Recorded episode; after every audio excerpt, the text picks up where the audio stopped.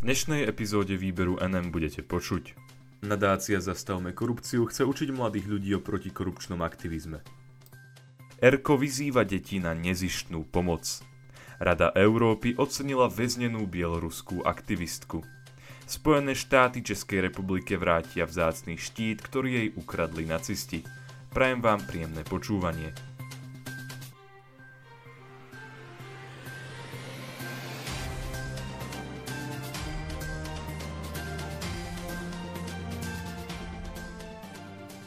Nadácia Zastavme korupciu chce učiť mladých ľudí o protikorupčnom aktivizme. Tlačová agentúra Slovenskej republiky informovala o tom, že nadácia Zastavme korupciu spúšťa nový projekt s názvom Protikorupčná akadémia, ktorého cieľom bude vzdelávať a protikorupčne aktivizovať mladých ľudí. Projekt sa už začal úvodným tréningom, ktorého sa zúčastnilo 25 vybraných uchádzačov. Riaditeľka nadácie Zastavme korupciu Zuzana Petková sa vyjadrila. Myslím si, že už aj 17 či 18 roční mladí ľudia môžu prispieť k pozitívnej zmene. Nie na úrovni vlády alebo veľkých korupčných kauz, ale na úrovni svojho mesta, obce alebo školy či komunity, v ktorej žijú. A presne to je dôležité, pretože tie veľké systémové zmeny začínajú od spodu a pri takýchto malých veciach. Mladí ľudia zapojení do projektu majú možnosť zažiť rôzne zážitkové workshopy, prednášky a diskusie s odborníkmi. Témami, ktoré budú rozoberané, bude investigatíva, komunikácia, verejná kontrola, kreatívne myslenie a riešenie konfliktov.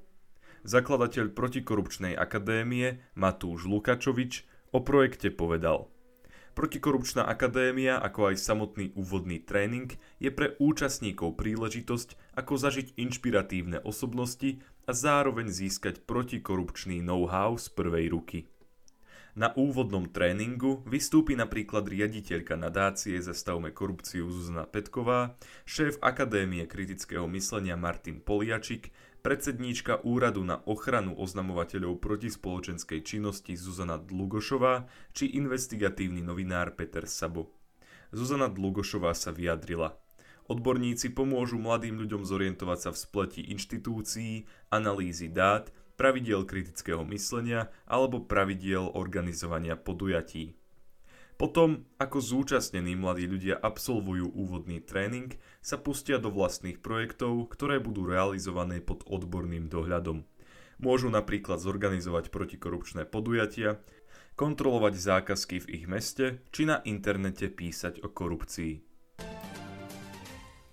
Erko vyzýva deti na nezištnú pomoc, ERKO, hnutie kresťanských spoločenstiev detí v októbri tak, ako zvyčajne, vyzýva deti a mladých, aby sa zapojili do kampane Detský čin pomoci.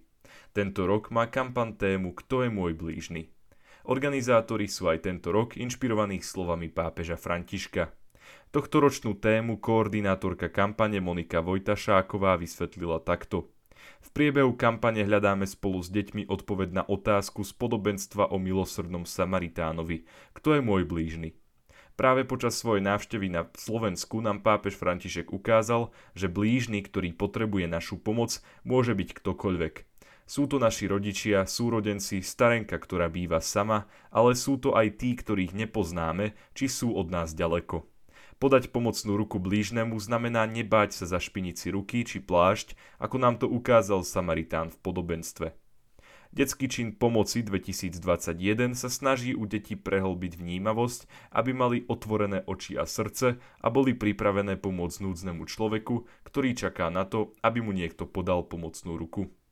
Zástupca predsedu RK Andrej Gejdoš priblížil – Kampaň každoročne motivuje k nezišným skutkom pomoci, tzv. dobročinom. Pomocou tejto kampane sa snažíme o čo najvyššiu participáciu detí, kde práve deti sú tvorcami skutkov, ktoré spolu s animátormi vykonajú vo svojej obci či farnosti. Minulý rok sa aj napriek tomu, že sa kampaň musela organizovať v stiažených podmienkach, podarilo vykonať množstvo dobročinov, ktoré podľa organizátorov dokázali, že deti aj animátori sú kreatívni v láske k druhým. Vytvorené boli napríklad darčeky, ktoré neskôr deti a animátori rozdávali zdravotníkom. Záujemcovia sa do kampane môžu prihlásiť na internetovej stránke www.erko.sk lomka DCP. Táto stránka zároveň ponúka aj metodické materiály. Kampaň Detský čin pomoci sa tento rok koná už 21. krát. Každoročne v mesiaci október motivuje detí k skutkom nezišnej pomoci. Rada Európy ocenila väznenú bieloruskú aktivistku. Zhromaždenie Rady Európy udelilo cenu Václava Havla za rok 2021 väznenej bieloruskej opozičnej aktivistke menom Mária Kalesnikavová. Cenu prevzala jej sestra v meste Štrásburg. Informovala o tom tlačová agentúra Slovenskej republiky. Kalesnikavovej sestra Taciana Chomičová v pléne povedala Táto cena je prejavom solidarity s občanmi Bieloruska je zároveň jasným signálom pre nás Bielorusov, že medzinárodné demokratické spoločenstvo nás podporuje a že ideme správnou cestou. Zároveň je cena jasným signálom pre bieloruské úrady, že svet nikdy nestrpí porušovanie ľudských práv a nebude akceptovať to, čo sa v Bielorusku teraz deje. Ak nechcete, aby sa Bielorusko premenilo na veľký gulag, musíte podporiť bieloruských občanov práve teraz. Počas svojho vystúpenia sa zároveň pokúsila upriamiť pozornosť prítomných na to, že v Bielorusku sú v súčasnosti vo väzniciach mnohí ľudskoprávni aktivisti. Podľa nej je v súčasnosti väznený aj Ales Biaľacky, ktorý je úplne prvým držiteľom ceny Václava Havla za ľudské práva. Maria Kalesnikavová bola 6. septembra bieloruským súdom odsúdená na 11 rokov väzenia. Spoločne s ňou bol odsúdený aj jej právnik Maxim Znak. Boli obvinení zo sprisahania s úmyslom chopiť sa moci a spodnecovania činností, ktorá ohrozovala národnú bezpečnosť prostredníctvom médií a internetu. Maxim Znak dostal 10 rokov väzenia. Kalesnikavová bola koordinátorkou predvolebného štábu Viktora Babariku, proti ktorému začalo trestné stíhanie za údajnú korupciu len krátko potom, ako oznámil to, že chce kandidovať vo voľbách proti dlhoročnému lídrovi krajiny Aleksandrovi Lukašenkovi. Po minuloročných prezidentských voľbách, ktorých sa Babarik nezúčastnil, sa Kalesnikavová stala jednou z najznámejších tvárí bieloruskej opozície a protivládneho odporu. Kalesnikavovú zadržali minulý rok na bielorusko-ukrajinskej hranici. Podľa bieloruskej úradnej verzie udalostí sa spoločne s dvoma ďalšími predstaviteľmi opozície pokúšala utiec z krajiny. Jej spolupracovníci naopak tvrdia, že zabránila svojej deportácii z krajiny roztrhaním svojho pasu. Parlamentné zhromaždenie Rady Európy na svojej webovej stránke informovalo o tom, že na Kalesníkavovej počesť usporiada knižnica Václava Havla medzinárodnú konferenciu, ktorá sa uskutoční v stredu 29. septembra v Prahe. Spojené štáty Českej republike vrátia vzácny štít, ktorý jej ukradli nacisti. Do Česka sa po takmer 80 rokoch vracia vzácny štít z obdobia renesancie, ktorý bol ukradnutý nacistami. Tí ho zobrali na zámku Konopište pri Benešove zo vzbierky, ktorá pôvodne patrila Františkovi Ferdinandovi. Po vojne sa dielo nepodarilo nájsť a objavilo sa až v Spojených štátoch amerických. Informoval o tom i rozhlas. Tam ho v roku 1977 od súkromného zberateľa získalo Múzeum umenia vo Filadelfii. Na tomto mieste si ho teraz aj slávnostne prebrala česká delegácia. Správna rada múzea totiž rozhodla, že štít Českej republike vráti. Riaditeľka Českého národného pamiatkového ústavu Nadežďa Goricková prejavila veľkú radosť, že sa ozdobný bojový štít zo 16. storočia podarilo získať späť na českú stranu.